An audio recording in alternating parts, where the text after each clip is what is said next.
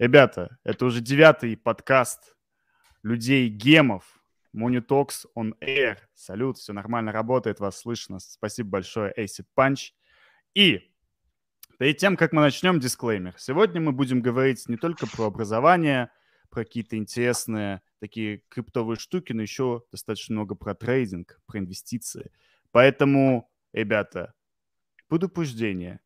Никто на этом стриме не шилит вам монеты. Если вы захотите вложиться куда-либо, это только ваше решение. За ваши деньги ответственны только вы сами.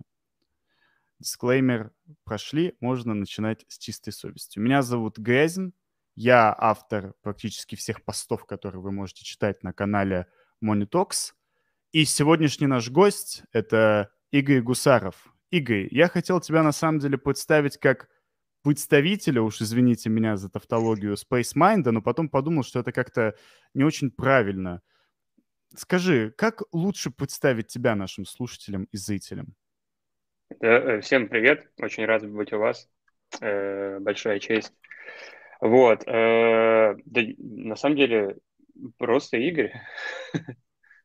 Вот. Я в том плане, что... Не могу как сказать, что я больше представитель Spacemind, потому что это все-таки дао, и в дао, то есть никто не делегировал меня на эту роль, поэтому э, у нас у всех, как бы, как сказать правильно, то есть равные права, и это, ну, неправильно кого-то выделять из сообщества, поэтому все равны. Вот. Угу. То есть мы все представители, и мы все не представители, можно сказать, ну, одновременно. Да. Хорошо, хорошо. Слушай, и давай тогда сразу с корабля на бал. Нет, не про Лондон. Наверное, тут просто на вчерашнем стриме, по-моему, люди очень, очень агрессивно просили про... рассказывать про Лондон. Но я бы хотел поговорить с тобой сначала про твое образование. Образование, я имею в виду, как-то, education. Ты учился в Гонконге. Расскажи. Там, я знаю, у тебя была парочка прикольных криптовых историй, связанных с твоим образованием. Где ты учился? Ну, да, то есть э, где-то на третьем курсе я уехал учиться по обмену в Гонконг, и я уехал на год, и я уехал в Университет науки и технологий. Вот. Э, соответственно, это был две тысячи восемнадцатый год. А mm-hmm. где-то с две тысячи семнадцатого года я начал активно, ну, то есть изучать мир цифровых активов и вникать вообще, что такое трейдинг и финансы. Вот. И там, после того, как я закончил Exchange, это было в две тысячи девятнадцатом, ну, да, это был конец две тысячи восемнадцатого года, у меня был четвертый курс, и я выбирал, куда я буду поступать на магистратуру. И потом я туда поступил, опять же, в этот университет на магистерскую программу эм эс си Investment Management и с концентрациями Asset Management и Fintech. Вот, и там, ну, истории было очень много, потому что Гонконг — это, на самом деле, один из э, криптохабов, то есть есть Сингапур, mm-hmm. Э, mm-hmm. Лондон, э, возможно, еще, ну, Берлин и вот Гонконг. И, то есть, в две тысячи восемнадцатом году, да, то есть, это было, то есть, э, так скажем, Alameda Research, она только начала, только начала появляться, и... У нас э, отличие, на самом деле, нашего университета заключалось в том, что у нас были уже в две тысячи восемнадцатом году блокчейн-классы, и я на них попал. И это было очень интересно, то, что уже в этом, ну, то есть когда технология была на самом зародыше, э, люди, они уже шли преподавать и рассказывали студентам о, об этом. Э, и это было очень интересно. У нас был преподаватель, из, который преподавал по совместительству из Беркли, он там сейчас э, работает в акселераторе э, Пучеву. И, соответственно, то есть он приглашал разных спикеров. И один из спикеров у нас был эс би эф. Ну, Сэм. Вот. И когда он пришел на этот класс, все подумали, господи, что это за дерганый чувак просто. А, а бы... что, почему все так подумали? Вот, вот, он там что, он, он как бутейн в носу ковырялся стоял? Или ну, что? Нет. Ну, просто, ну, то есть, когда к тебе приходит такой, как бы, ну, он действительно не от мира всего. То есть он рассказывает тебе про криптобиржи, как, ну, то есть про свою историю, как, ну, то есть что они хотят сделать. А надо заметить, тогда две тысячи пятнадцатый год, то есть, э, ну, я искренне считал то, что, как бы, ну, рынок, ну, рынок бирж вообще, то есть, что это такое? Это что важно трейдерам? Трейдерам важна ликвидность. И биржа, она забирает всю ликвидность. Ну, то есть одна, один большой игрок, он забирает, ну, как бы, должен забрать всю ликвидность к себе. Mm-hmm. Вот. И создавать какие-то другие биржи, то есть мне вообще считалось, что, ну, как бы у тебя уже есть один большой игрок, и это очень высококонкурентная среда с, с, с высокими барьерами входа на этот рынок. И когда у тебя есть такой уже большой игрок, ну, то есть это, наверное, не самая интересная идея, куда бы ты хотел, где бы ты хотел бы идти, ну, то есть и развиваться в своей карьере, то есть э, иметь такой большой репутационный, ну, то есть карьерный риск, да еще и в сфере цифровых активов, да, надо понимать, что две тысячи восемнадцатый год, то есть вторая половина, это самое, наверное, было, ну, то есть, ну, то есть, э, как правильно сказать, то есть время, когда, ну, то есть люди разуверовали в это все. Uh-huh, uh-huh. И к тебе приходят там, ну, то есть он пришел, он, ну, это было на лекции, он пришел, начал рассказывать, питчить как бы, и нанимать как бы, студентов-стажеров он хотел, но никто не хотел туда идти, потому что, ну, то есть он, он просто был, ну, ну, человек дерганный. То есть вы, наверное, когда видели его стримы, то есть это, ну, это трудоголик, он все, ну, то есть он все время как бы, ну, у него нервный тик, это, ну, человек не от мира всего. Вот, и все как-то очень... Вот. Там была история же, что он даже в офисе спит, насколько я помню, что да, да, да. такое, он да, там спит да. в офисе. Да, ну то есть все пропустили, и никто не захотел, то есть никто даже не откликнулся на его, так скажем, месседж, чтобы пойти и попробовать себя в этом. Ну то есть в Alameda, тогда еще это был хедж-фонд Alameda Research, который был топ-лидерборд на BitMEX. Вот. Это, знаешь, у... Армстронга, который Coinbase, я подобную историю слышал о том, что он куда-то приезжал на какую-то конференцию, над ним там все смеялись, говорили, какой Coinbase, о чем ты, и у него вот это, эту историю подавали, знаешь, как такой флекс, мол, посмотрите сейчас, вот что, что, что да, где, да. Где, где Брайан, а где вы, грубо говоря. Ну, слушай, это интересно, а...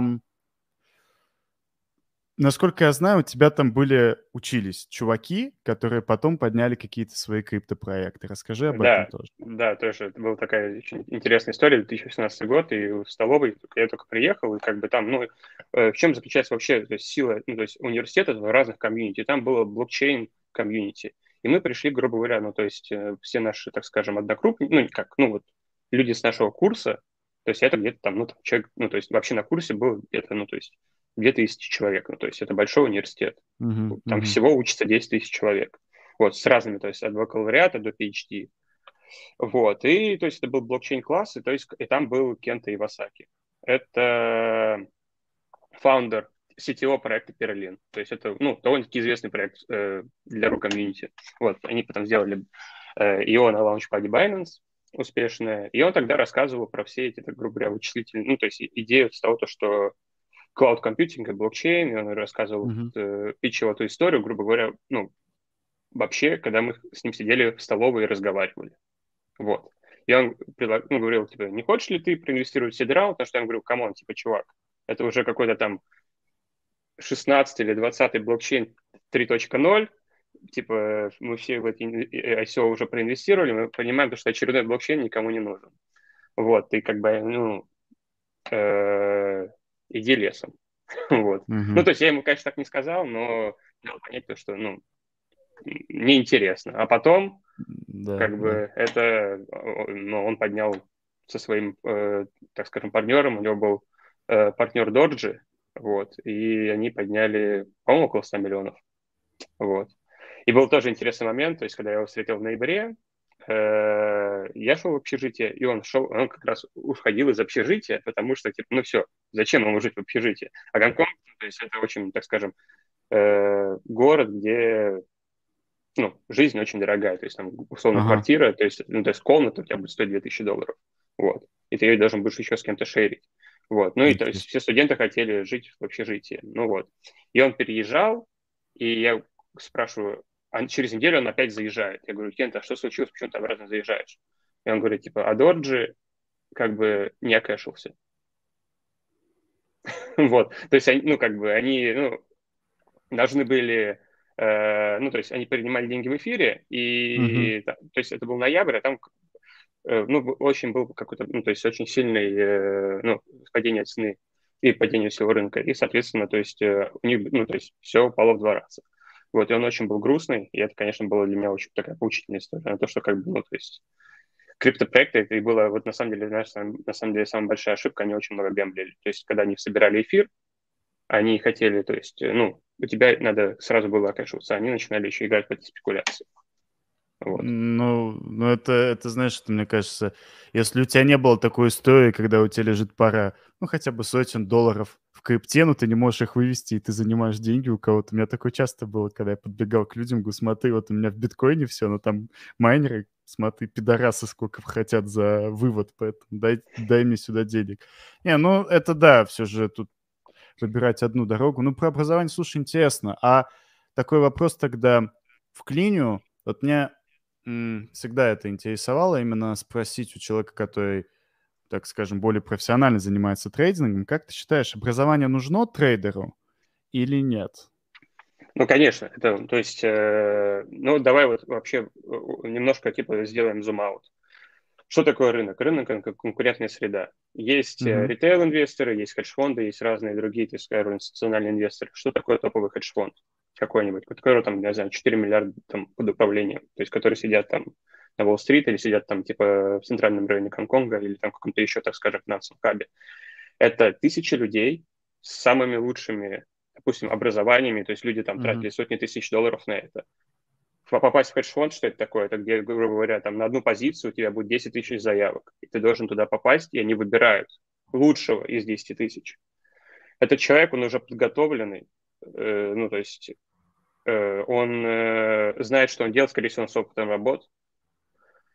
И, то есть, и там таких тысячи. И они анализируют рынок, они работают, они занимаются трейдингом, они, там, не знаю, тестируют разные стратегии. И, грубо говоря, потом, если мы, ну, то есть, эти, и с этими людьми, с этими фондами ты конкурируешь, как индивидуальный какой-то mm-hmm. представитель, каждый на рынке. Ты должен понимать то, что, ну, то есть, это твои конкуренты, и, соответственно, ну, наличие образования – это твой, как, так скажем, competitive advantage по сравнению с другими, э, так скажем, участниками рынка. И mm-hmm. это, то есть, что еще очень важно, то есть, что образование в основном в хорошем университете – это нетворк. Это группа людей. То есть, допустим, то есть что-то, что, вообще что такое, допустим, самая главная ценность любой магистратуры – это то, что, допустим, у вас сто двадцать человек, вы все занимаетесь, и вам интересна одна какая-то э, тема, и вы ее изучаете в группах. И потом у тебя появляются друзья. Потом, типа, где-то через десять-пятнадцать лет, или там, не знаю, через какое-то время, то есть ты понимаешь, что, что окей, это твой друг там работает, твой друг там работает, это у вас, короче, это, это комьюнити, это комьюнити, это аламни. И даже потом, когда ты подаешься на какие-то другие работы, то есть э, у тебя уже есть привязка к какому-то месту. И, допустим, если там положат три-четыре резюме, и, и одно резюме будет, допустим, у человека, ну, из твоего же университета, ты просто потому, что ты к этому сообществу привязан, ты его выберешь. Вот. Это нетворк-эффект, mm-hmm. и это важно, ну, то есть, ну, как бы, это, это очень важная вещь. Ну вот. вот я слышал сейчас, что, да и не то, что слышал, даже видел, как университеты переходят все на удаленку из-за одного очень известного вируса, который сейчас ходит по всему миру, и тебе не кажется, что вот этот нетворк-эффект из-за удаленки, он как раз-таки потихоньку начинает шататься, скажем так? Что да, люди все есть. Больше уходят в онлайн, и люди больше коммуницируют в онлайне, и люди поняли, что зачем мне ходить в одно место, грубо говоря, если я могу в онлайне общаться с тысячу, грубо говоря, людьми из разных стран, с разным образованием, но с одной целью, чем ходить в одно место постоянно, каждый день. Ну, то есть, так скажем, три или четыре года назад мы об этом точно не знали, что такое может произойти. Вот. Да, сейчас, ну, то есть, ну да, время поменялось, но очень многие тоже говорят, что нет смысла, там, не знаю, образование – это просто корочка. Но когда, допустим, да, ну, то есть даже в моей ситуации, э, когда проект, ты отправляешь, допустим, проектом какой-то свой, там, не знаю, э, письмо и, опис, и описываешь, какую ты можешь дать ценность, и ты, допустим, э, выпускался из этого университета, люди понимают то, что ты, грубо говоря, там, не просто Вася или Петя с какой-то с улицы, ты человек, который прошел какую-то там школу, тебя научили уч- думать, тебя научили какому-то предмету, у тебя есть э, какие-то навыки, компетенции, потому что просто так туда не попасть. Э, и, ну, то есть с тобой уже начинают хотя бы разговаривать. Вот. Mm-hmm. Mm-hmm. И проектам тоже это выгодно, потому что, так скажем, э, некоторые, так скажем, исследовательские, там, скажем, ну, исследовательский нарратив истории с университетами, им, им интересно то, что, типа, ой, у нас есть, типа, инвестор из такого-то университета, а у нас, типа, есть, там, mm-hmm. не знаю, то есть, кто-то там, то есть, мы можем как-то, типа, с ними как-то вза- взаимодействовать или хотя бы, ну, то есть, что-то, ну, да, то есть, это лучше, чем какой-то обычный, так скажем, какой-то индивидуальный инвестор или еще ага. кто-то. Ага, слушай, интересно. Интересно насчет образования. Ну, просто я знаю нескольких именно трейдеров-самоучек, которые получали образование вообще филологическое, ну, в принципе, как и я, но при всем при этом, ну, плюс-минус успешны в трейдинге. И ну, к трейдингу давай подойдем чуть-чуть попозже. Вот ты работал в хедж-фонде, да? Ты управлял портфелем. Расскажи, как ты попал в хедж-фонд? И что это, это за тоже фонд? Было, это тоже была очень интересная, ну, так скажем, история. То есть э, это был две тысячи шестнадцатый год, и как раз в Гонконге проходила конференция токен двадцать сорок девять. Это очень большая, так скажем, крипто-конференция. И там я встретил э, Юру Лобинцева. Это был сетевой проект Syndikator. И они тогда, mm-hmm. так скажем, начинали делать свой хедж-фонд. Вот. И то есть я занимался э, трейдингом и... Ну, так даже, скажем так, больше это было портфельное инвестирование, потому что, ну да, вот, и я им рассказал, что вот у меня есть такая идея, история, то есть и я, ему, я отправил резюме, потом прошло пару собеседований, и вот я, ну, то есть меня взяли на работу, вот, к себе, и после некоторого времени, то есть, да, у меня был, собственно, портфель, который я там управлял, и, то есть, я помогал Chief Investment Officer, си ай о в управлении корпоративным портфелем.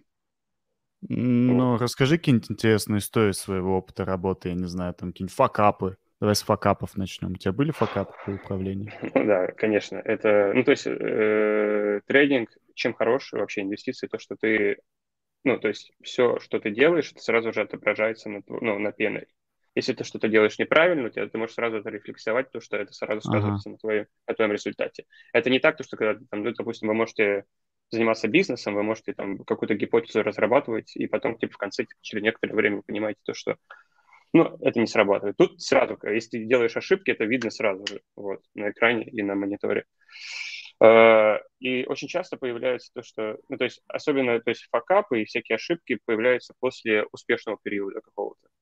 Uh, у меня был очень довольно-таки успешный период, uh, и это было связано с uh, маржин, то есть где-то в середине восемнадцатого, э, летом две тысячи восемнадцатого года было очень популярно, то есть из-за того, что ну, то есть рынок все uh, uh, уходил во флэт, и, то есть, ну, то есть он не двигался, и то есть люди начали переходить на маржин трейдинг, mm-hmm. вот, на BitMEX.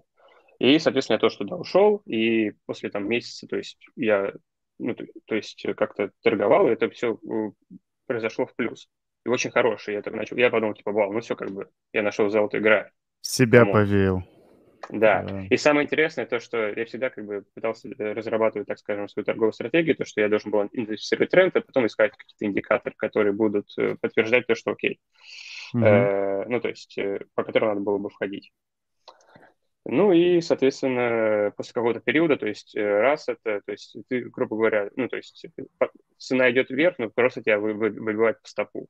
В третий, четвертый раз, и пятый, шестой, седьмой, и потом у тебя начинается просто тильт, ты впадаешь в тильт, ты вообще не понимаешь, что происходит. Потому что, ну то есть ты, ты видишь то, что, ну, когда торговля с плечом, то есть ты понимаешь то, что у тебя есть, ну то есть ликвидация, это, ну то есть ты рискуешь больше, ну, ты, ну, как, ну да, твой риск намного больше. Вот, и в какой-то момент просто я позвонил и сказал то, что... Ну, а это еще случилось то, что как раз э, э, менеджер, он был на, э, ну, на вакейшенах, вот. И на как бы, mm-hmm. да, все. И то есть это дошло до такого, что как бы я не могу, типа, закрывать позицию, потому что просто как бы, ну, я уже приходил, смотрел, и, ну, мне хотелось, мне тошнило. Ну, я не понимал, то есть, э, что происходит. Это просто апатия, это тильт. То есть в покере часто такое бывает, люди, которые, ну, не знакомы с этим понятием. То есть самое важное, на самом деле, это было в тот момент просто, то есть, прекратить и остановить все. Ну, вот. Ну, мне дали две недели отдыха, сказали, типа, иди отдыхай, все. Вот. Ну, и, э, ну, ну, да, наверное, несколько квартир тогда ушли. И вот, что буквально, потом было буквально после... за две недели. Ну, как?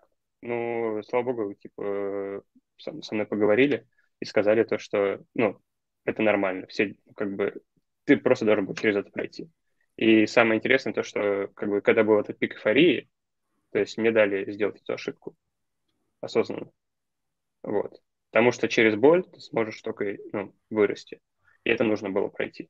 Вот для долгосрочной, так скажем, ну, роста как, как, ну, как, как, как, ну, да, как управляющего трейдера. Как трейдер, как управляющий. Это как болевой порог в боксе, знаешь, то есть надо получать, ну, да, башке, чтобы больно не было потом драться. Это было очень больно. И самое главное, это еще очень сильно отражается на твоем моральном состоянии, на состоянии твоих, так скажем, близких, потому что ты в полном, ну, то есть дезморали, ты зол, ты не хочешь ни с кем общаться, то есть ты готов всю гнев пытаешься на самых близких вывести почему-то, хотя они вообще ничего не виноваты. И никто не понимает, что происходит, вот, и, ну, и как бы это, это, ну, это очень тяжелое моральное состояние. Вот. Как, как закалялась сталь, пишет Алексей Разумов. Слушай, две недели, то есть еще вот я подставляю, ты, грубо говоря, не свои деньги ты просрал, это самое всегда страшное. Вот эти две недели, как ты справился? Ты ушел в запой, я не знаю, э, наркотики, ходил, гулял, слушал Оксимирона, я... что ты делал? Э, ну, то есть я еще очень часто, то есть я занимался ресерчем разных проектов и вообще, то есть одной из моих тоже было специальностью, то есть я занимался именно еще и ай си о, то есть... Uh-huh. Э, именно, то есть и от себя, и от фонда, то есть я, мы пытались, так скажем, инвестировать в разные проекты, вот, и нет, я просто погрузился в ресерч, вот, и я просто ресерчил и не, даже не подходил просто к терминалу, гулял, есть... ресерчил, ага. Ну, смена деятельности. Вот. Это, изучал. Знаешь, вот в мае, когда рынок начал падать, и все начали писать в чатах, что все, смерть, кошмар, я понял, я то есть захожу там на свой Binance, на другие свои, я вижу, что вот этот минус огромнейший просто, который там был, и мне еще люди пишут, и знакомые, и незнакомые, о том, что все полная жопа. Я просто взял самокат, электросамокат, и поехал в закат, знаешь, и так классно было. Поехал, как Танос в этом мстить, что-то слишком часто мстить или стал вспоминать, ладно. Выключил телефон, просто смотрел на закат и... Это самая, мне кажется, замечательная вещь, просто заняться таким эскапизмом, что ли, да, уйти из э, реальности, где есть проблемы, потому что ты ничего уже не можешь сделать с этим. Ну, это как бы, ну да, да, так, ну, так и есть. Потом еще было тоже интересно то, что я, ну, как бы сам сказал, то, что давайте всю эту историю расскажем всей, как бы, комп, ну, как бы компании, и чтобы никто, так скажем, из, там, из разработчиков, потому что э, они тоже, ну, то есть там все, грубо говоря, в крипто-стартапах, они пытаются как-то спекулировать. Ага. Вот, или там, как, ну, то есть, э, вообще кто, кто, кто как связан с, ну, то есть, с, с рынком цифровых активов. То есть, неважно, что разработчик или еще кто-то, то есть, пытается кто-то как-то вот где-то дозаработать, вот, применить свои mm-hmm. знания. Вот, и, то есть, я сделал презентацию, рассказал, то есть, всем, и, ну, это еще, ну, это, так скажем, это было еще, так скажем, публично, то есть, когда ты это все всем проговорил, еще раз рассказал, ну, то есть, стало очень легче, потому что, то есть, люди к тебе подошли, тебя поддержали, это тоже было очень приятно, и ну, самое главное, то, что, ну, никто никого не обвинял, вот, и это, ну, большое спасибо. Гештальт закрылся, по крайней да, мере. Да, ну, я, и, то есть, я и свои деньги потерял очень много, потому что я всегда торгую, то есть, э, ну, реплицирую все свои сделки, тогда реплицировал, то есть, на, свой, на свою книжку и на книжку фонда. Угу. Угу. Сейчас ты работаешь в этом хедж-фонде или ты ушел? Нет, нет, ну, то есть, я пошел на магистратуру, то есть это было сразу понятно, то, что, ну, это, не, ну, это было невозможно совмещать, то есть, э, и у фонда, то есть, они перешли на, больше, то есть, на э, quantitative trading, то есть, э, у них сместился интерес, то есть, э, на какие-то алгоритмические стратегии, то есть, вот. И это все вместе mm-hmm. так совпало. Я пошел на магистратуру фонда, то есть у них, скажем, был совсем другой интерес. И они сели в сторону, ну, так, ну да, quantitative тренинга. Тут вот полетел вопрос как раз-таки про трейдинг, и сейчас открывается глава номер два. На самом деле будет еще глава номер три про образование. Я бы хотел тебя спросить в России, но сначала давай про трейдинг поговорим. Вот смотри, ты сейчас занимаешься трейдингом, и человек... пишет, как понять, когда фикситься и выводить профит? Ну, ну, то есть я не могу сказать, что я занимаюсь трейдингом. Трейдингом я занимался вот где-то, наверное, с семнадцатого по девятнадцатый ага. год, потому что я и сам писал стратегии разные, ну, то есть алгоритмически понял то, что это не особо сильно работает. Торговать руками, то есть э, всякие вот эти там треугольники, там, не знаю, все это, это тоже, это на самом деле не работает. Ну, Почему? Почему? Uh, ну, как Ты нет, имеешь в виду теханализ, не... да? Ты ну да, то есть это очень... Э, ну, есть такое понятие, как эффективность рынка. То есть э, все видят эти паттерны. Если ты, допустим, видишь этот треугольник, условно, да, каждый человек видит те треугольники, которые хочет видеть. Вот. Если я тебе покажу график, то есть, там, не знаю, ты увидишь там все, что угодно. Вот. Конечно. Вопрос, как ты сможешь, э, ну, то есть, ну, то есть, правильно, то есть, этот э, треугольник сформулировать, и потом, что, как ты должен разработать стратегию. Значит, ты должен сделать бэктест всех этих треугольников за последнее, там, я не знаю, какое-то количество времени, выявить винрейт этого паттерна и потом торговать этот паттерн. Рынок меняется, то есть, он тоже, то есть, ну, у него есть циклы, то есть, когда-то это, то есть, ну, тяжело форми- формировать эти, то есть, и алгоритмизировать эти паттерны. Вот. Ага. И это на самом деле, ну, то есть, и еще есть такая проблема в крипте, то, что этот рынок, он не развит, он еще не mature. То есть все вот uh-huh. эти, так скажем, статистические арбитражи, которые там, то есть алгоритмические, это, это еще не для этого рынка. То есть есть работает только моментом, когда ты следуешь за трендом. То есть всякие вот такие, то, что если здесь есть тренд, он сильный.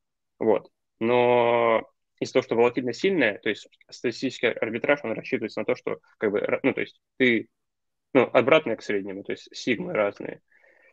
И, то есть, когда-то просто волатильность на тебя убивает, и происходит вот этот tail event, и все твои профиты, они, они забираются, вот, в стратегиях. Вот. То есть, то есть это не особо... все вот эти, я, пардон, что перебью, все вот эти золотые сечения, Фибоначчи, фрейзинги, все это туфта, да, полнейшая? И... Да нет, ну, кто-то хочет, пусть это использует. Если человек нашел, ему это, ну, то есть, если он считает, то, что это работает, но я для себя этого не нашел. И я не знаю ни одного человека, кто там много зарабатывает, кто действительно как-то это использует. Мне доста... У меня, допустим, на графике, ну, то есть, у меня там три скользящих и график. И мне, как бы, в принципе, все понятно. Вот. Мне не нужны эти, там, Фибоначчи, еще что-то. То есть, люди, то есть, самое важное – это price action, как ты чувствуешь рынок. Вот. Mm-hmm. А это, это уже, так скажем, ну, интерпретация каждого человека, и ты, ну, этому, ну, к сожалению, не научиться, только когда ты понимаешь, ну, то есть, какое-то время, ну, так скажем, находишься на рынке, ты это понимаешь. Ну, так вот, и, соответственно, то есть я не занимаюсь трейдингом, я больше, то есть я занимаюсь позиционированным, так скажем, торговлей, то есть я делаю там сделки раз в шесть месяцев, возможно, и, mm-hmm. потому что если ты этот тренд распознал, то есть, соответственно, ну, ты должен просто, твоя задача держать и, и выйти в хороший, ну, то есть в хороший, в хороший цикл рынка. Ага, ага, ходл. Такой ходл. Ну, свинг-трейдинг, назовем это так, то есть четыре, может быть, ну, четыре-шесть месяцев. Вот. М, окей, что ты держишь прямо сейчас? Если держишь ли вообще что-то помимо да, стейбл? Ну, э, да, конечно. Ну, самая, наша, на самом деле, наверное, большая позиция – это Polkadot. Вот. Почему? Ну, э, назовем, скажем так, э, в, э, ну, на этом рынке люди любят ожидания. Ага. Вот. Когда продукт уже сделан, это очень часто здесь, то есть уже, то есть все, нету дальше каких-то идей, то есть все, как бы, ивент состоялся. От Polkadot ага. очень большие ожидания. Вот, потому что они не смогли, то есть этот аукцион парачейнов, он не, ну, как бы не подошел, ну, не успе, они не успели, надо так скажем, предыдущий цикл. Mm-hmm. Вот. Э, но то, что произошло с Кусамой, это показательно. Вот. Э, соответственно, у тебя, то есть в этом трейде есть, э, ну, есть события и понятное событие для, ритейл, для ритейлера. И, ну, то есть почему, то есть надо, ну, то есть почему, допустим, эта сеть, ну, то есть, ну да, есть спекулятивное событие, вот, очень серьезное, которое, если, э, то есть, рынок, э, ну, то есть, будет расти, то оно отыграет, скорее всего, лучше, чем э, другие э, альткоины из, э, ну, так скажем, э, из, из э, ну, с большой капитализацией, вот. Из топов, назовем их да, так. Да, ну, э, да. И почему тоже этот, этот актив? Потому что ну, не, нельзя, допустим, много аллоцировать в альткоины с низкой капитализацией. Вот. Тебе нужно понятно, искать, да. искать как, если ты хочешь именно сделать какой-то хороший concentrated bet, то это надо сделать в ликвидном активе, чтобы потом иметь шанс выйти из него, ну, то есть без особых э, проблем. И, ну, я для себя решил, что это будет Polkadot. И еще есть такой аналог, как с и о эс. То есть, возможно, если вы помните, в двадцать восемнадцатом году, именно, то есть, в январе, ну, то есть, в, дек... в январе и о эс не так сильно отстрелил. Ну, то есть, он mm-hmm. был лагером. Но, то есть, хай э, и топ э, и о эс был, то есть, где-то в апреле, по-моему, то есть, на втором, то есть, ну, как на втором, на, на, на, ну, на отскоке дохлой кошки этого было рано того. Mm-hmm. Вот, и ну, очень многие тоже проводят параллели между этими двумя, сеть, двумя сетями. Но это просто, так скажем, мысли вслух. То есть, э, вот. И также есть э, Gitcoin, я недавно тоже покупал, э, чтобы иметь exposure к нарративу вот этих всяких децентрализованных автономных организаций. Э, Injective протокол, э, потому что я тоже считаю, что рынок децентрализованных деривативов – это довольно-таки интересно. И очень много разных приватных, приватных сделок. Вот. А как почему? Я, я не услышал тут про Солану вообще ничего. То есть, значит, на презентацию а. Соланы выступали. А не держим Солану, да? Это... Э, ну, я решил сделать бет на Солану немножко через другую историю. То есть, я решил ага. делать бет на Солану через приватные инвестиции. А, вот, через, окей. То есть, э, мне повезло, у меня появилась локация в несколько проектов э, на ранней стадии. Я решил, что это будет более, так скажем, интересная.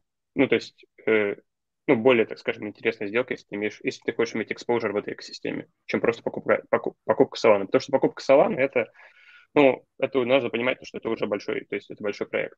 Вот. Mm-hmm. И, ну, там, ну, э, это, это, это не, ну, сколько там можно, наверное, ну, ну, если рынок будет также расти, то есть это, ну, ну, наверное, пять, может быть, иксов. Вот. Ну, это надо все сделать как бы относительно анализа, относительно других, относительно других сетей. Вот. Но с моей точки зрения нужно было, ну, то есть лучше купить какую-то инфраструктуру э, в этой экосистеме, которая на стадии зарождения э, и которая, то есть, ну, на стадии, ну, на, ну, на, на, на ранней стадии. И это, то есть, этот бет, он рискованнее, но если он, ставка на эту экосистему более правильная, то, э, ну, то есть, это будет лучше отыграть. Окей, хорошо. Чуть-чуть свернем буквально про деньги. Деньги, деньги. Чем помимо, вот, ну, грубо говоря, э, вот, монеток вот всех этих ты зарабатываешь? Фарминг, стейкинг, я не знаю, там, на аирдропах э, каких-нибудь урываешь мультяками? Ну, э, да, ну, фармингом я не занимаюсь вообще. Почему? То есть я считаю, то, что риск-реворд, он э, плохой, потому что, когда ты фармишь как что-то, то есть у тебя весь твой, грубо говоря, underlying asset, который ты вкладываешь в фарм, он может потеряться. Если ты, mm-hmm. у тебя есть идея, э, если ты хочешь занести, ну, то есть если ты хочешь пофармить, и ты, ну, что это значит? Это значит то, что ты веришь в токен этого протокола, то, что ты его будешь фармить. То есть, скорее всего, лучше просто его купить, и, ну, с каким-то риск-ревордом, то есть, ну, и поставить на это какой-то там, скажем, стоп для этой сделки, и, ну, и сделать это так. То есть, мне кажется, здесь риск-реворд поинтереснее, mm-hmm. вот, если ты хочешь это сделать. Вот, ну, я никогда, то есть, я, ну, я и на рынке акций, я никогда не покупал никаких облигаций, то есть, это все связано с каким-то йилдом, ну, это, ну, просто вот как рынок фиксит какой-то вот такой доходности, то есть, я никогда не, не особо его понимал. И Uh, то есть я никогда не отправляю монеты в какой-то стейкинг, потому что я, мне не хочется, чтобы мои активы, то есть, были где-то заморожены, и я не мог их, с ними что-то сделать. Вот. Uh, потому что так очень часто бывает, то, что, ну, uh, ну, на этом рынке, то есть он день, скорее всего, за три. Вот. Mm-hmm. И, по сравнению с, ну, с фондовым рынком. Вот. И, соответственно, то есть, если за год, ну, то есть, ну, то есть здесь циклы в три раза быстрее. И даже какой-то, ну, то есть обычно, если, ну, делеги, ну, если ты хочешь анделегировать с какого-то протокола, то где-то месяц, может быть, три недели часто. И это очень, может быть, очень сильно повлияет на тайминг. То есть я не особо сильно фанат. Вот, чтобы заработать какие-то дополнительные пять-шесть процентов на этот стейк, то есть рисковать вот этим, ну, так скажем, этим таймингом. Mm-hmm. Окей, понятно. А еще какие-то способы заработка у тебя есть? Фулл-тайм джоба у тебя, как я понимаю, сейчас нету, да? Ну, я full-time в крипте последние, да, пять лет. Ну, я, я, я имею в виду, вот, чтобы вот там джоб-джоб. Это не джоб, это спекуляция, это все это. Ну, ну как, ну, ну вот это все вот, ну вот весь заработок он полностью на рынке. И тогда окей, если весь заработок полностью на рынке, расскажи про свою самую успешную, ну, скажем так, очень простыми словами пытаюсь говорить, чтобы, опять же, тут всем было понятно, сделку за этот календарный год, за этот булран, например, прошедший. Сколько ты смог иксов сделать и на чем? Ну, то есть, ну, то есть при, при моем подходе важно, одна сделка, она может сделать, то есть весь, весь год. Вот. И ты, ну, то, что я занимаюсь, то есть невозможно, то есть я покупаю что-то портфелем, вот, то есть три-четыре альткоина, то есть, или что-то такое вот, и примерно в один тайминг, э, ну, то есть в декабре,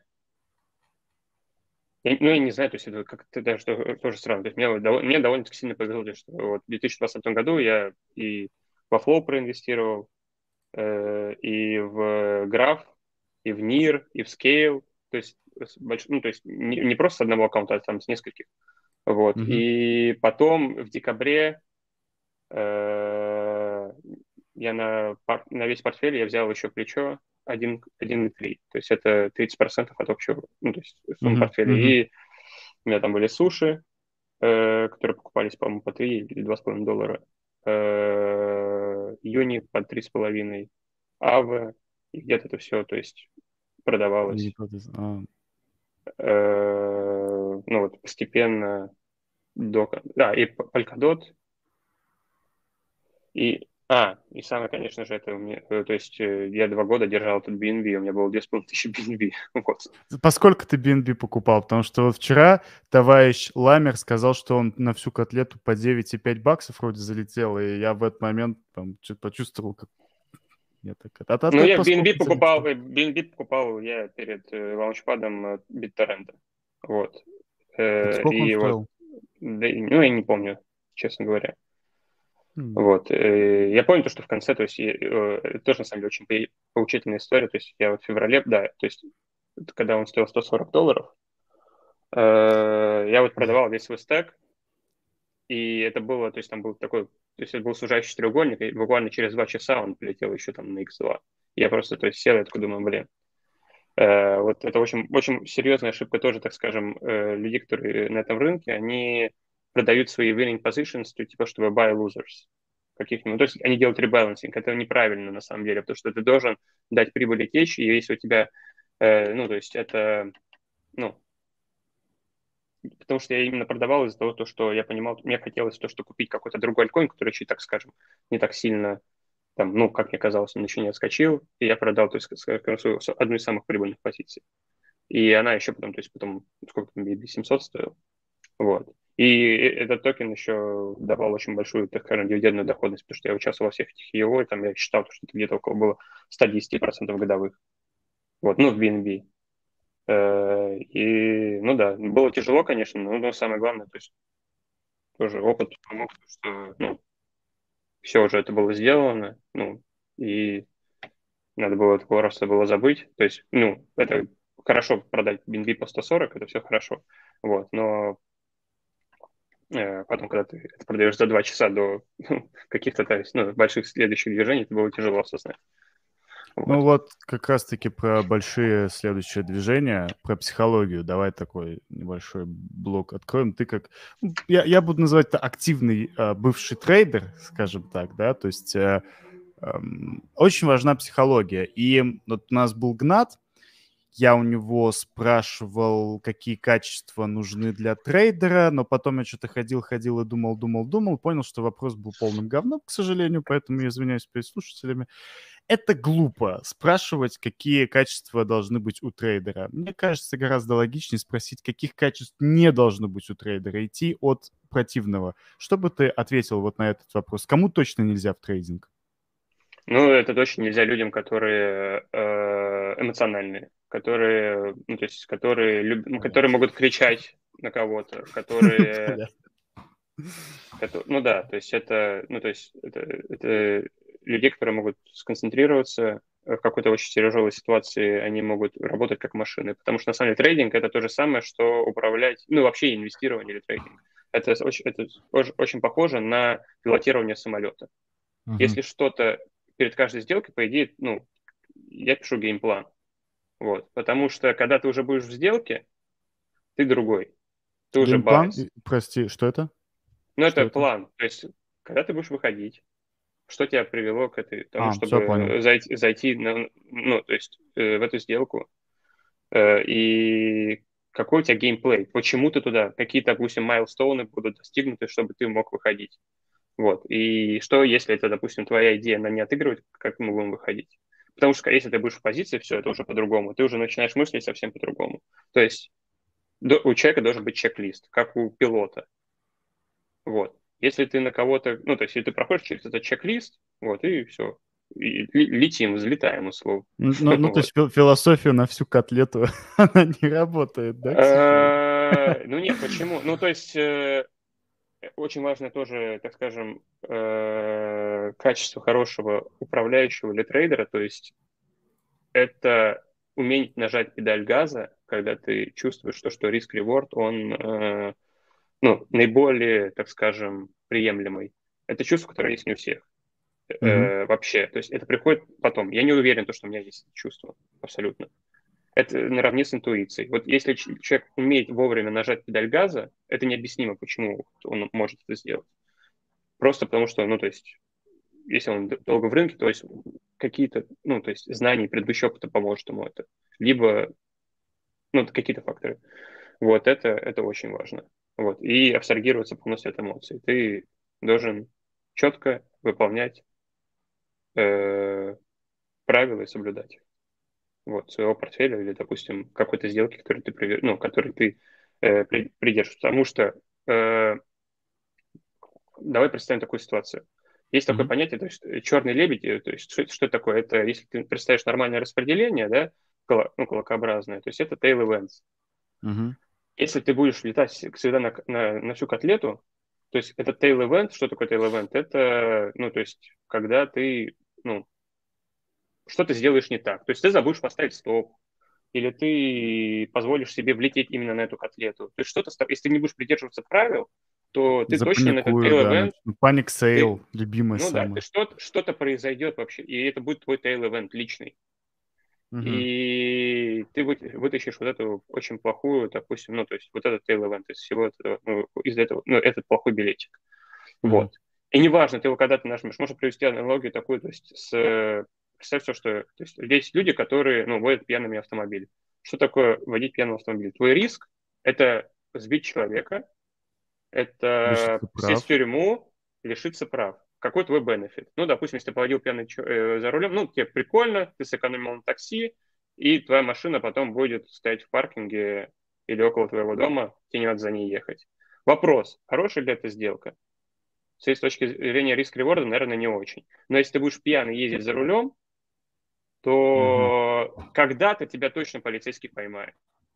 Просто потому, что ты все время повторяешь это действие. Неважно, это может случиться на первый раз, а может на сто первый. Но ты точно на это действие, ну, нарвешься. И то же самое, если ты не будешь соблюдать дисциплине, ты точно когда-то нарвешься на это действие, которое приведет к тебе полному коллапсу. С вождением, вот пьяным за рулем вообще, по-моему, гениальная метафора, на самом деле, очень интересно. Ну, то и есть ты можешь дисциплина, этот трейдинг, дисциплина, дисциплина, ага. Да, и ты можешь вот эту философию трейдинга, ты можешь реплицировать на, све- на все свои сферы жизни. Э-э- допустим, выбор своего партнера. Это твоя самая, на самом деле, важная сделка в жизни. То есть выбор человека, который будет с тобой. Потому что там, ты будешь с ним находиться, он тебя будет либо мотивировать, либо еще что-то там. То есть это твое окружение. Вы будете вместе, и то есть он тебя может либо на, на вершину, допустим, вывести, либо просто вы будете, там, не знаю, вместе загниваться, условно. Mm-hmm. Потому что вы вместе. И это самое, то есть, очень тяжело. Ну, то есть, это самая, так скажем, ну, тяжелая вещь. И тоже очень важно для трейдера, то есть, как, ну, или для вообще для, для любого человека, который, так скажем, связан с финансами, это его, так скажем, мне кажется, вторая половинка. Потому что если у вас все время скандалы в семье, или там вам выносят мозг, или вас досаждают, это очень будет негативно скажется на вашей, допустим, ну, то есть, на, ну, на ваших результат, результатах в этой работе, потому что вот эти все отвлечения на негатив, они будут проецироваться. И если ты и так уже человек, который имеешь взаимодействие с деньгами, с риском, и ты должен уметь брать этот риск. Если еще какие-то есть другие внешние факторы, которые тебя, ну, ну, ну, дистербят, ты mm-hmm. когда-то можешь просто его не взять или психануть, или еще что-то. То есть это выбор, то есть, ну, то есть э, своей второй половинки это очень важно, ну, то есть для этих людей, чтобы они спокойно, э, размеренно, чтобы это было как бы в идиллии, чтобы никто не отвлекал, и вы были в полном, так скажем, консенсусе. Ну вот, вот, слушай, если тогда по такие жизненные вопросы заговорили, получается, не только же вторая половинка влияет, да, на то, как ты мыслишь в трейдинге, но это и питание, это и алкоголь, то есть либо полное его отсутствие, либо вообще не пить, как я понимаю, да, лучше, чтобы у человека нервная система была в порядке, он там не психовал. Это, я не знаю, хороший сон, медитации, так далее, так далее. Вот какой образ жизни должен вести трейдер, чтобы у него было лучше мышление, как ты думаешь? Абсолютно простой. Самый простой. Аскетичный. Это, ну, это, это должен быть спокойно, потому что если у тебя на этом рынке, ну, то есть у тебя куча эмоций, это реально беспокойная, так скажем, среда, где у mm-hmm. тебя, ты сталкиваешься все время с какими-то челленджами. То есть, ну, как, знаешь, есть эффект Парето двадцать на восемьдесят. То есть тут у тебя восемьдесят максимально какого-то такого, скажем, нервного напряжения. То есть, ну, то есть у тебя должна быть, это, скажем, твоя жизнь должна быть максимально спокойной. То есть mm-hmm. она будет должна... По, ну, по каким-то правилам, рутина, это нормально, то есть ходить в зал, заниматься спортом, это очень важно, потому что это, ну, это дисциплина, и она тебе помогает, ну, то есть достиг, достигать какой-то, так скажем, результат, потому что ты знаешь, что ты должен это сделать, и вот идешь туда, и это тебя отвлекает. Вот, гулять тоже mm-hmm. правильно, или путешествовать. А вот, например, с... Как это называется сейчас, я вспомню, Digital Detox. Сейчас такая достаточно модная штука. Я вот читал у нескольких трейдеров, честно, я уже не вспомню у кого, неважно, что хорошему трейдеру время от времени нужно полностью отключаться, отключать гаджеты, да вообще, в принципе, кому угодно, чтобы мозг отдохнул. Как ты к этому относишься? Или ты считаешь, что нужно быть в рынке двадцать четыре на семь, вообще каждую секунду быть готовым? Ну, у меня это не получается. Допустим, мы вот только в понедельник вернулись с отдыха, и я думал, то, что вот как раз, типа, все, вот мы поедем именно на пляжный отдых, где типа, не будет никакого... Куда ездили, если не секрет? На Мальдивы, вот, да. Отдыхать. И я думал, то, что все это будет остров, и вот вообще, как бы, ну, ничего, но я не смог. Каждый день все равно я смотрел, и... потому что, на самом деле, я сделал, ну, так скажем, я за два дня, то есть я набирал позиции, вот. Так скажем, и это, не могу сказать, что это как-то негативно повлияло на отдых, но я просто как бы, мне не нужен еще этот digital detox. Я, ну, то есть за два дня до отдыха, то есть я там два дня не особо, то есть э, находился в рынке. Потому что я готовился к этому отдыху, что мы там ездили, покупали, вот, и это мне хватило, то, чтобы уже как-то, ну, вот, отвлечься, и мне хватило два дня. Ну, может, это в силу возраста, то есть мне не надо так еще сильно отдыхать, то есть там я не так сильно старею. Uh-huh. Вот. И uh-huh. все равно, то есть, э, я там следил, ну, довольно-таки, ну, не активно, но, так скажем, пони- ну, понимал, что происходит. Uh-huh. Был вот в потоке, uh-huh. назовем это так. Ну, я вот читал в Твиттере, например, и сам по себе могу сказать, опять же, есть знакомые трейдеры, и семья у меня, можно сказать, трейдерская, что трейдинг, на самом деле, это некий вид наркотика. Что бы ты сказал на это? Потому что, ну, чисто с нейрофизиологической, биологической позиции тот дофамин, который у тебя выделяется, когда ты предвкушаешь, что ты сейчас котлету поднимешь, да, с какого-нибудь коина, это действительно наркота, это же действительно экстра стимул. То есть в реальной жизни без, без трейдинга ты бы его бы... кроме наркотиков, нигде бы не получил. Как ты думаешь?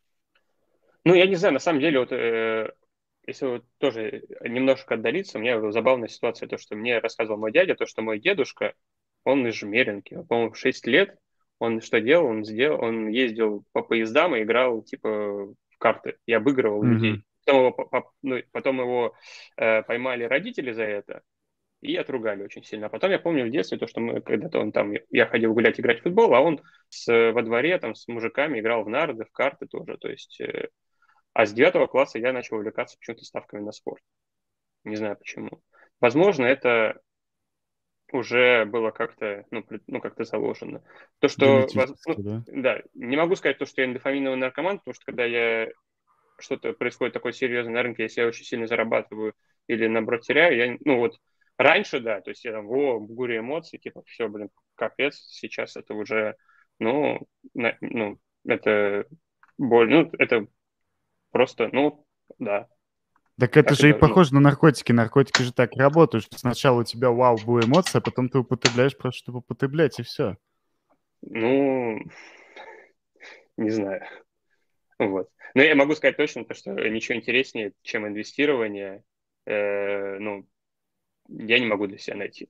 Вот, потому я что согласен. Каждый день твой мозг, он ищет какие-то идеи. Это, так скажем, это как предпринимательство. Это ты каждый раз ищешь какие-то возможности, чтобы их реализовать. И я согласен, я согласен. Это, это интересно. Это, знаешь, вот это интересно, на самом деле, что ты, сидя дома за компьютером, я уж извиняюсь, там в трусах или кому как угодно в, че, угодно в чем, в пижамке, можешь просто наблюдать за своим одним монитором, двумя, тремя, не знаю, получить за один день столько эмоций. Опять же, вспоминая этот злочастный май, я помню, когда все падало, все было так страшно, но я тогда и понял, почему мы все сидим в крипте. Конечно, отчасти для денег. Ну, понятно, что для денег, но и ради этих эмоций, сука. Вот этих вот даже негативных эмоций ты их уже нигде не испытаешь, понимаешь? Ну, ну ты нигде, вот, ну все, вот, вот.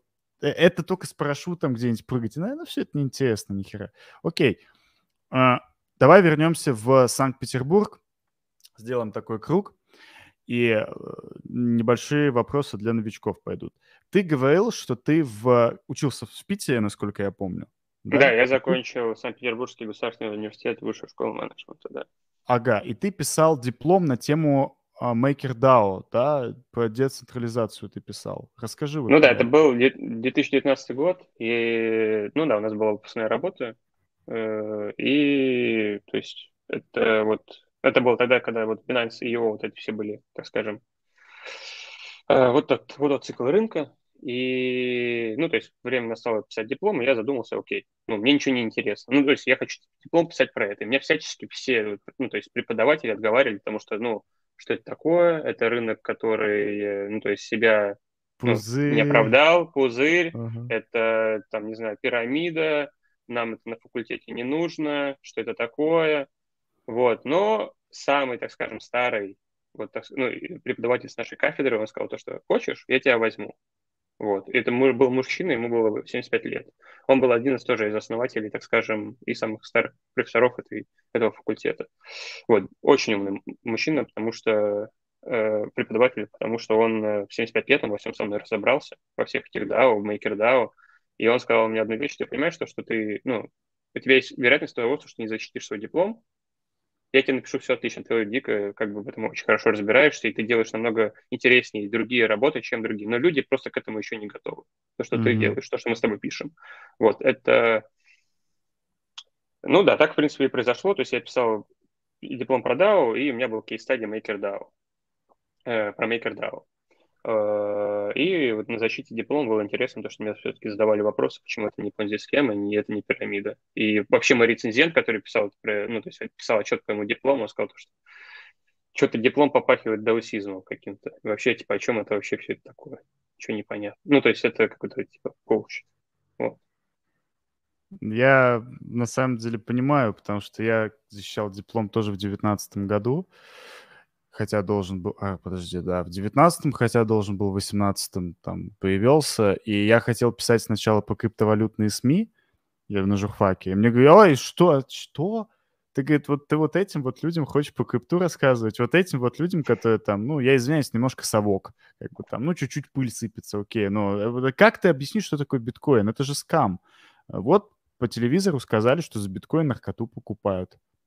Как да, это да, объяснить? Это, кстати, да, да, да, да, вот это было тоже очень распространено, что типа вот наркотики, типа проституция, типа там, да. Продажа оружия. Людей но... заказывают в Даркнете да. в этом, ой-ой-ой, кошмар, там вот все вот эти вот да. небылицы, я писал статьи про Даркнет, и я могу сказать, что чтобы человека заказать, там, ну, я не знаю, кем надо быть за эти биткоины. Все это полный, полный бред. Я пытался объяснить, мне говорят, нет, не, нельзя. В итоге я выбрал тему там тоже не очень хорошую, связанную с пропагандой, еле-еле защитился, но неважно. Но вот это отношение, вот, знаешь, вот на, наших вузов к нашей системе образования, точнее, к крипте, вот российской, я уверен, что и в Украине, и в Беларуси, и в других странах СНГ точно так же, что люди просто, им страшно, понимаешь, они не хотят разбираться, им страшно. Да, и да. Отчасти они вот этими запретами еще только больше подстегивают к тому, чтобы этим заниматься. Они этого не понимают. Ну, они не хотят рисковать. Да, да, конечно. Ну, мне поставили четверку и сказали то, что, ну, едь в свой Гонконг учись, потому что я уже получил оффер от университета, и у меня был оплачен депозит. И я, конечно, очень сильно переживал из-за того, что, то, что с первой попытки, по-моему, там у нас была предзащита, я ее, ну, не смог защитить. То есть никто не... Ну, мне сказали, что молодой человек, типа, это очень все непонятно для нас. Вот. Ну, как бы потом на, на, ну, на самой защите все в порядке было. И мне поставили четверку. Хотя я расстроился, конечно, потому что у меня было восемьдесят страниц, которые я реально сам писал с профессором. Вот. Ну, как бы какая разница? Главное, сколько сейчас портфель. Единственная цифра, которая меня волнует, это сколько у меня в портфеле сейчас лежит, если честно. Оценки, это уже, знаешь, это дело такое наживное, и никому они нахер, ну, по крайней мере, в моей жизни не погодились. Я чего вернулся к российскому образованию? Как ты считаешь, человек с российским дипломом, не у... который... который не учился в Гонконге, в Лондоне или еще где-то, он может попасть в какой-нибудь крутой хедж-фонд, например, вот, вот такой же, как ты работал, или нет? Все зависит от человека. Если он этим горит, и он этим это любит, он сделает все, чтобы туда попасть. Или, ну, то есть, я не верю в то, что... Ну, то есть, мне кажется, то, что если у человека есть желание, у него есть стремление, и у него есть интерес, то, ну, ничего у него не остановит. Ну, есть же вот пример, допустим, как э, Николая Сторонского, который Revolut основал. Ну, ага. Пожалуйста, он закончил уже, по-моему, МФТИ в Москве. Если, ну, э, по, я могу ошибаться. Вот, и он уехал в этот в Lehman Brothers. Ой, угу. Да, в Lehman Brothers. А потом угу. э, торговал, потом ушел в Credit Suisse, потом основал Revolut. Ну, мне кажется, это все вполне возможно. Вот. Сейчас уже, то есть, все равно твои знания... в первом месте по сравнению, так скажем. Университет может только тебе дать э, ну, интервью. Нет, он у тебя, то есть скрининг твоего резюме. То есть если mm-hmm. там десять тысяч mm-hmm. резюме, то есть э, чем хорош был наш университет в Гонконге, то что это был Target School для Goldman Sachs, джей пи Morgan и всех этих, э, так скажем, топ-тир инвестбанков. То есть если бы, ты не, если бы ты, у тебя не было бы этого, ну, то есть, так скажем, образования, то есть они, в принципе, даже тебя бы и не рассматривали. Mm-hmm. Вот у них есть такое. Вот. Но в хедж-фондах это buy-side, то есть там берут талантов уже. Э-э- ну да. И на самом деле еще тоже интересная разница между образованием в России и в Гонконге, то что к нам преподаватели, они то есть, приезжали, они все были из индустрии. То есть, допустим, ты, у тебя лекция про хедж-фонды, тебе читает человек, который управляет хедж-фондом, и он управляет двумя миллиардами в Швейцарии. И тебе рассказывают, типа, это был ковид, я помню то, что он ведет лекцию, и это вот как раз очень сильно рынок падал, это в районе двенадцатого марта что-то было, и он просто выключает телефон, кладет и спокойно, как удав, рассказывает эту лекцию. Я прекрасно, и к нему там, ну, то есть это было по онлайн, к нему заходит секретарша, он говорит, пожалуйста, выйдите, я читаю лекцию. Не, ну, я, ну, то есть это, ну, очень интересно. И когда там какие-нибудь трейдеры тоже из инвестмента, ну, у нас был э, профессор, он э, преподавал... Он бывший тоже был трейдер из Морган Стэнли. Ну, человек, он просто приезжал. Он приезжает в университет, он приезжает на Феррари. Вот. Это тоже мотивирует, на самом деле, очень сильно. Вот. И там такие, то есть это там, ну, это, это конечно, круто. Вот, когда те лидеры индустрии, они все тебе рассказывают, и с тобой как бы, ну, они это делают, чтобы, ну, чтобы передать свои знания, потому что они в этом видят какой-то, ну, од... ну они хотят получить отдачу. Ну, а и отдачу, и какое-никакое познание, может быть, будущих работников, да. которые потом вспомнят и скажут. Вот, по сути, это же так тоже и работает. Вот вчера мы говорили с Ламером, и, к сожалению, в России и в странах СНГ, но я говорю сейчас только за Россию, потому что в других странах СНГ я не особо жил, есть вот это вот такое, что мы талантливого человека, мы просто будем его гнобить всячески, чтобы он ни в коем случае не пробился наверх, потому что эта сука возьмет и займет наши места, да. Все же на Западе там монополизм, понятно, тоже есть. Но в этом плане, насколько я вижу, все же больше как-то пытаются помочь. Вот я имею в виду сильные мира сего, нежели чем в России. И возвращаемся к вот этой твоей воодушевляющей речи про то, что любой талантливый самородок может попасть в хедж-фонд. А тогда про трейдинг и вообще про инвестирование. Вот человек слушает нас сейчас, он разбирается в крипте, конечно же, он подписан на MoniTalks и читает абсолютно все дайджесты, но он пока еще не зашел в инвестирование, в трейдинг. Что бы ты ему посоветовал, с чего начать? Вот у него есть какие-то бабки, он хочет заходить, но не знает, как это сделать. Ну, первый вопрос бы я задал бы. Вопрос. То есть есть такое понятие, как, ну, есть, так скажем, прям, ну, то есть как, ну, как кривая, которая должна определять, так скажем, твой возраст и твою толерантность к риску. Если тебе двадцать два года, или двадцать три, как мне, то есть я могу рисковать. Я могу делать какие-то, то есть очень рискованные сделки, я могу заниматься инвестициями на крипторынке, и потому что еще, если я даже потеряю деньги, то у меня еще есть большое количество времени, ну, то есть времени и запас, то есть попробую что-то другое.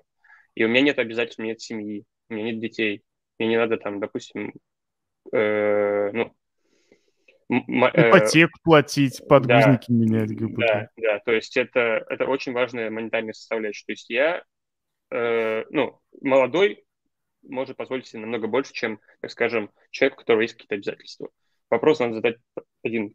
Какие у вас есть конкурентные преимущества по сравнению с другими участниками рынка? Если вы обычный, так скажем, ритейл-инвестор, скорее всего, вы не обыграете рынок, потому что на рынке зарабатывают там, десять процентов, девяносто процентов теряют. Uh-huh. Просто инвестируйте, покупайте тот актив, в который вы верите, и, ну, и инвестируйте. Вот. Не надо заниматься никаким трейдингом. Вам это не нужно.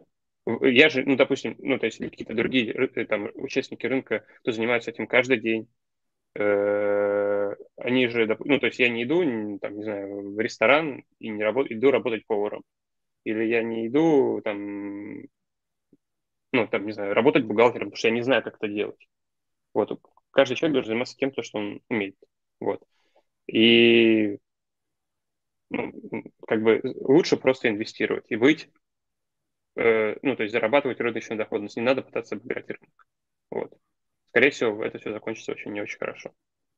Ну, вот. То есть, грубо говоря, я слышал такие советы, что, там, предположим, каждый месяц зарплаты я беру, предположим, двадцать процентов, вкладываю в какой-то свой любимый коин, в итоге этот коин вырастает, самое любимое, я продаю на хаях, откупаю на низах. Ты имеешь в виду что-то типа такого, да, вот такую философию? Э, ну, да, но только не коин, а что-то, так скажем, более широкое, диверсифицированное, потому что если ты покупаешь один какой-то конкретный коин, это очень сильная концентрация одного ну, риска в какой-то отдельном активе.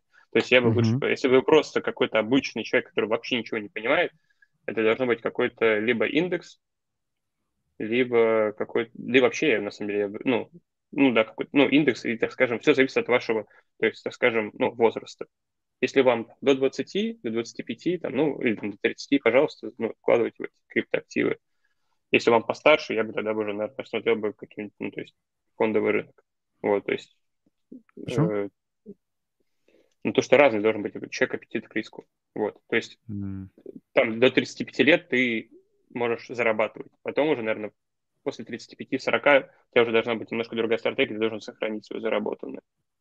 Вот. То есть твоя стратегия должна быть немножко defensive, не offensive. Ну, то есть тридцать пять лет, грубо говоря, выходить на такую небольшую пенсию, да? Как ну, я, что-то да, более, то есть, ну, то есть точно начать занижать риски. Вот. Потихоньку. Mm-hmm, mm-hmm. Так, окей. У нас постоянный вопрос тоже от новичков. Это что читать? Вот ты конкретно что читаешь по крипте? Что тебе позволяет быть на волне? Твиттер и чаты.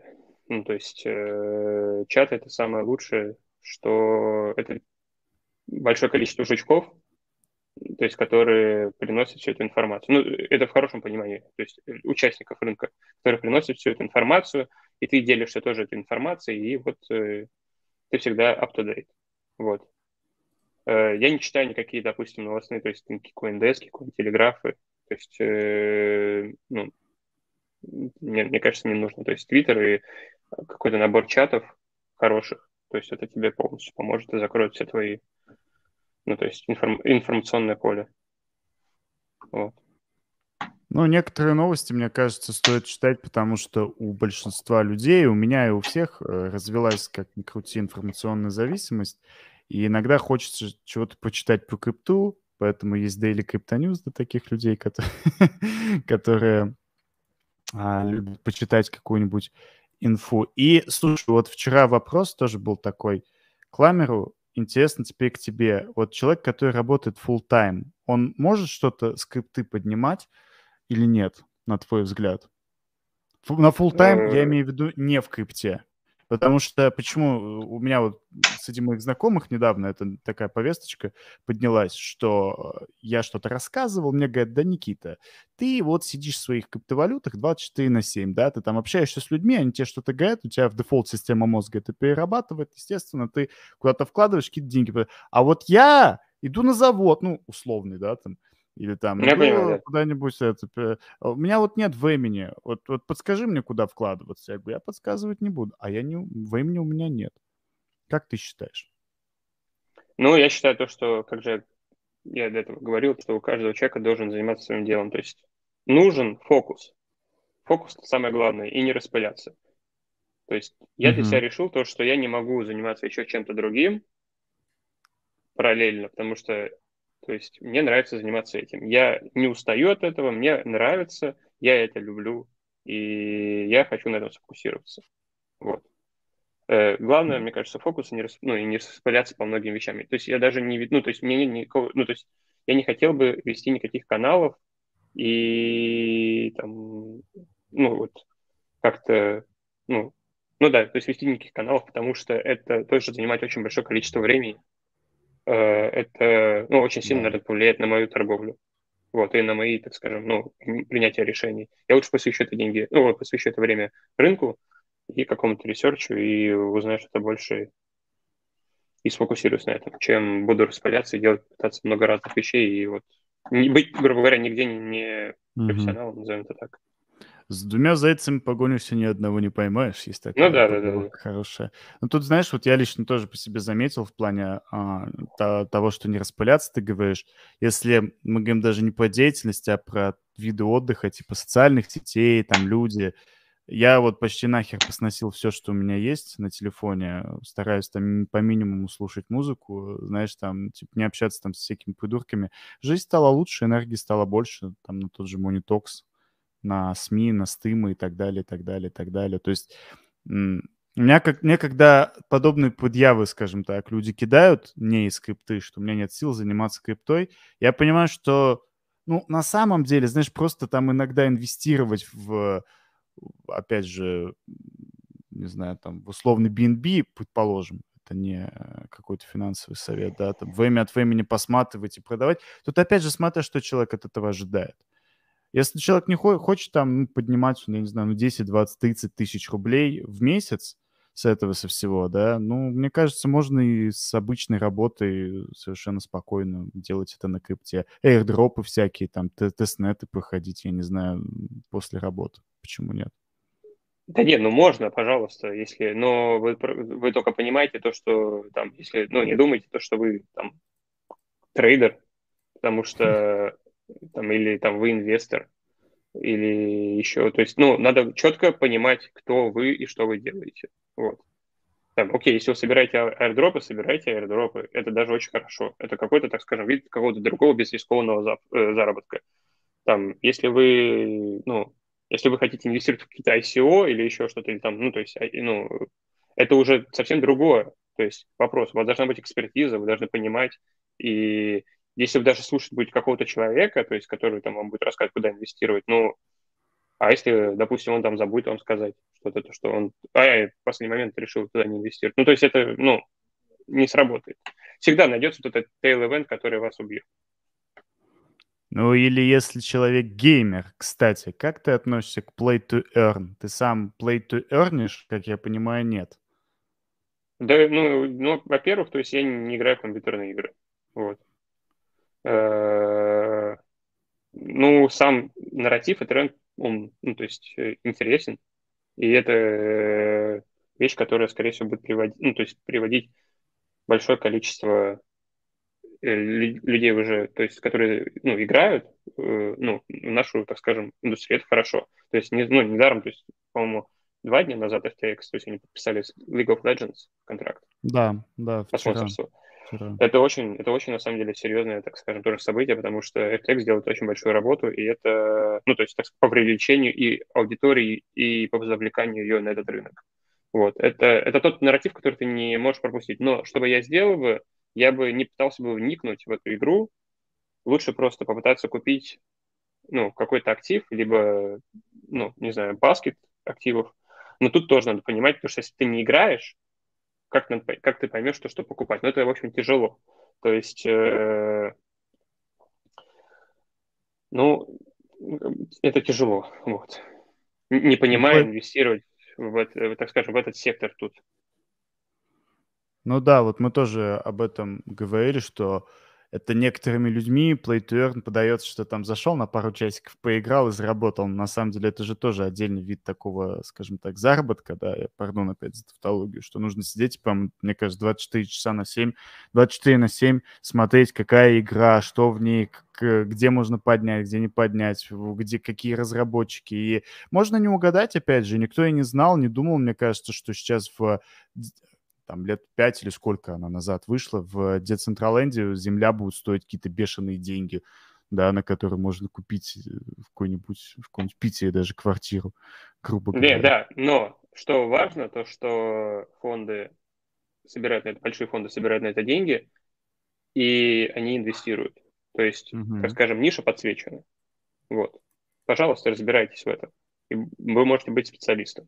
И это будет ваше конкурентное преимущество по сравнению с другими, если вы будете играть и пытаться заниматься. Но если у вас не будет хорошего финансового бэкграунда или хорошего понимания рынка, фазы рынка и цикла, то это может все, так скажем, не очень хорошо закончиться. То есть важно иметь все равно, то есть, вот эту инвестиционную составляющую понимания.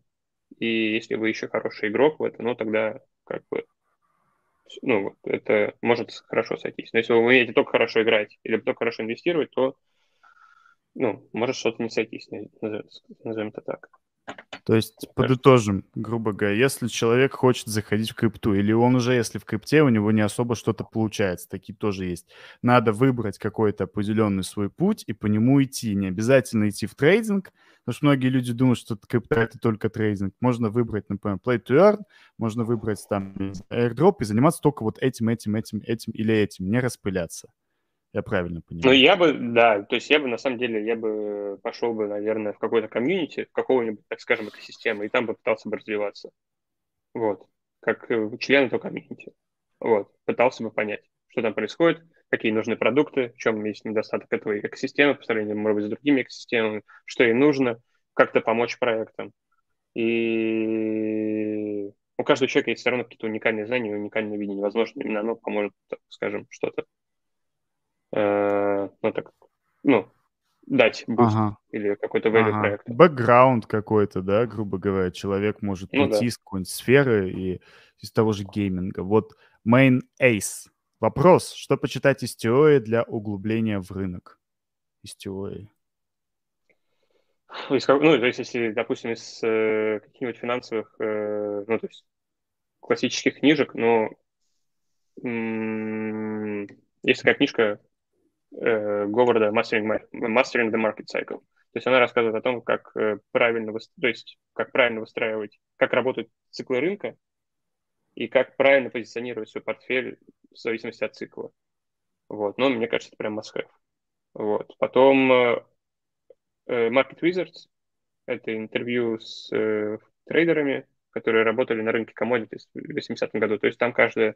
Там все success story про всех, так скажем, очень известных трейдеров, которые работали на таких. Но с помощью этих success story ты можешь понять, что происходило и как э, они оперировали и работали на тех рынках, что они делали. И что самое главное, ты можешь mm-hmm. понять историю и прочувствовать, что было в то время. Потому что я очень часто, то есть когда читал эту книгу, я понимал то, что что такое вообще рынок цифровых активов. Это очень вещь, похожая на commodities на, на этапе их зарождения. Почему? Потому что это тогда были очень, так скажем, рынок только начал развиваться, это был очень, так скажем, трендовый рынок, где работали тоже стратегии моментов. То есть, что mm-hmm. делали эти трейдеры, они просто делали тренд-фолловинг трейдс и покупали следующий хай. Вот. И тут то же самое, то есть, что такое биткоин? То есть, нету консенсуса, что такое биткоин. И это самое прекрасное, потому что, потому что когда будет консенсус, что такое биткоин среди всех, то есть, это, так скажем, апсайд пропадет, потому что, ну, будет консенсус. И что такое эфир, что такое другие, там, скажем, layer one сети, это asset as a fuel, это нефть, это commodities, это крипто commodities, то есть, не знаю, ты должен будешь использовать этот эфир для того, чтобы сделать какие-то, э, ну, продукты в будущем. Или тебе, тебе все, все время нужен будет этот эфир, это commodities. Есть вот этот сход, схожество с этими, допустим, тем рынком восьмидесятых годов commodities, который сейчас. Ну, то есть я, как, как, как по крайней мере, ну, то есть заметил. И вот, э, вот я бы, наверное, это почитал. Ну и, конечно же, то есть, э, ну, есть такая программа, ну, то есть си эф эй, где готовятся, ну, где готовят, так скажем, финансовых аналитиков. Можно просто прослушать их курсы. И то есть с помощью, то есть это на самом деле, ну, вещь дорогая. То есть, экзамен, стоит сдать, тысяч, экзамен стоит сдать тысяча четыреста долларов, по-моему, и там подготовка тоже где-то так же будет стоить. Но зато вы будете, так скажем, фундаментально, ну, вас подготовят, и, ну, вы будете понимать хотя бы, как работает экономика, финансы, рынки. Хотя бы на, в какой-то теории это уже лучше, чем, ну, ничего не знать. Вот, ну и, конечно, тоже есть такой момент, то, что есть люди, которые практики, а есть люди, которые теоретики. Ну, то есть лучше начинать торговать, ну, то есть инвестировать, не бояться и торговать, потому что тогда вы начнете терять деньги, и вы хотя бы выучите что-то. Вот, а если просто, допустим, начитаться книжек, и потом, ну, то есть никак не принимать свои знания, ну, то есть это тоже, ну, не особо правильно. Ну, как и в любой сфере, знаешь, есть люди, которые вообще пренебрегают книжками, есть люди, которые любят читать книжки и ни хрена не делать, а потом удивляться, почему это у меня не получается. Постепенно наш подкаст подходит к такому концу. Информация, мне кажется, для... У меня почему-то, знаешь, такой вайб сейчас, что очень... Не знаю, вот, может, у меня только, только у меня, что очень многие после послушают стрим, откажутся от трейдинга. Такие скажут, ну, нахер, ну, типа, это говно. На самом деле... И вот... потом будут благодарны за это. Это да, но вот что еще хотелось бы донести зрителям, то, что вы... надо понимать вообще, куда идет рынок, во что он трансформируется. Вот. Ну, вот, если можно, да, еще там две-три минуты. Конечно. Что такое вообще институциональные... То есть есть теория, то есть теорема об эффективности рынков. То есть есть рынок, который, то есть полуэффективный, есть, ну, то есть рынок с, точнее, с, с низкой эффективностью, средней эффективностью и эффективный рынок. Вот. Чем хорош рынок цифроактивов, то что он между средней эффективностью и э, низкой эффективностью. Потому mm-hmm. что если, если рынок будет полностью эффективен, то это значит, что все новости, они уже заложены в цене. Вот. Но через несколько лет это будет рынок такой же, как рынок акций или рынок, э, там, не знаю, валют. Потому что большое количество хедж-фондов, они сюда заходят. Институциональных инвесторов они сюда заходят. Это значит, что большое количество капитала идет сюда, большое количество мозгов сюда идут, и вы будете с ними конкурировать. Надо задать себе вопрос, окей, если вы к этому не подготовитесь сейчас, то есть, то... Дальше, даже уже сейчас видно на вечерном рынке, то, что э, чеки, которые поднимают э, команды, это неспроста. Потому что есть такие компании, как пойнт семьдесят два, хедж-фонд большой двухмиллиардный, которые только работают, ну, то есть на классических финансовых рынках. Там Tiger Global – это фонд, который э, оседлал полностью тренд вот этих dot-com-бабл. И вот один считается одним из самых технологичных хедж-фондов. Э, они уже здесь, и вы с ними конкурируете. А потом, что произойдет, то есть другие фонды, посмотрев на эти, потому что инвесторы им говорят, что мы хотим тоже exposure к этим активам И мы хотим тоже, чтобы наши деньги инвестировались. То есть другие тоже фонды будут предлагать, они тоже будут приходить. С одной стороны, это хорошо, потому что цена будет расти. Но с другой стороны, вы должны понять, что она будет в какой-то момент расти, но потом вся эта альфа уйдет. И что вы будете mm-hmm. делать? Просто торговать, это будет очень тяжело. То есть это будет то же самое, как обычный фондовый рынок, вот, где нету никакой. То есть где очень тяжело, где-то очень конкурентная среда. То есть сейчас еще есть последний, мне кажется, момент, когда барьеры входа, то есть какие-то, так скажем, Э, ну, создание своих проектов или фонд, ну, там, кого-то, ну, то есть фондов или еще что-то, он еще низок. Это последний момент, типа, перед тем, как этот барьер входа, то есть он, он уйдет. Вот, потому что уже даже с этими чеками, там, двадцать-триста миллионов, э, это начинается в numbers game, как ви си, то есть они просто инвестируют во все, во что есть. И их задача, типа, а ты, ты как индивидуальный инвестор, вверх тебе не дадут туда проинвестировать, то, что никому не нужен. А в-третьих, у тебя нет таких чеков и сумм, ты не можешь бесконечно, то есть, инвестировать и искать вот эти гемы. Они просто mm-hmm. вот, играют в numbers game.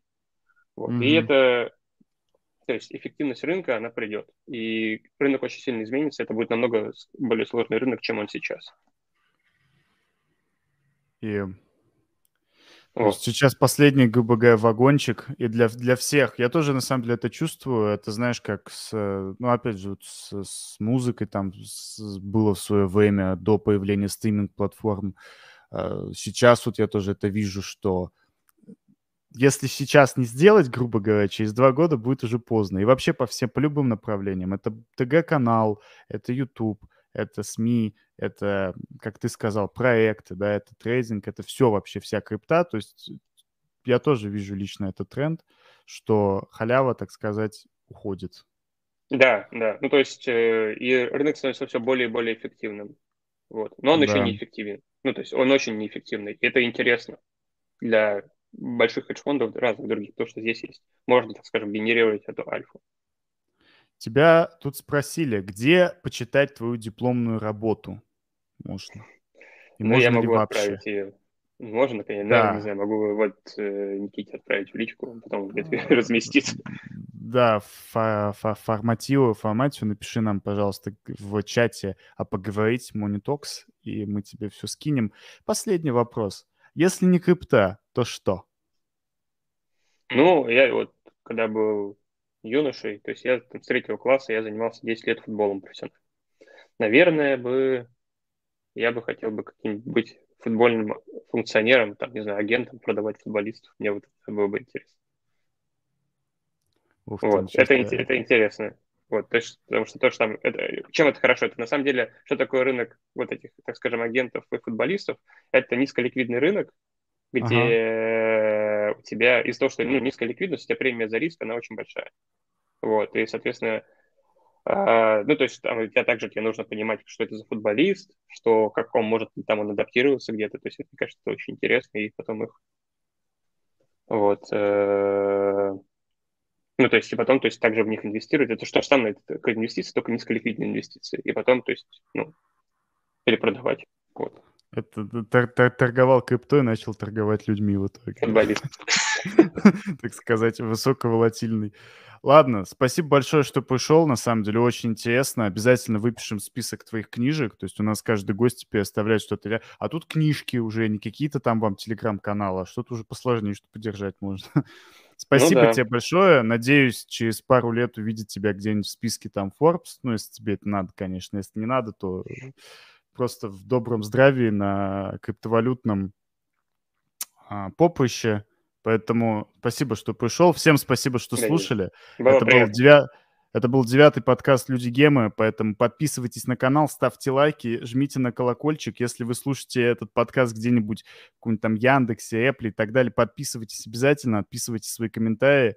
Продвигайте это видео, пожалуйста. Мы делаем сейчас mass adoption, и, как сказал на классик, на обломках самовласти напишут наши имена, а тут на обломках э, централизации напишут наши имена. Все, спасибо большое, Игорь.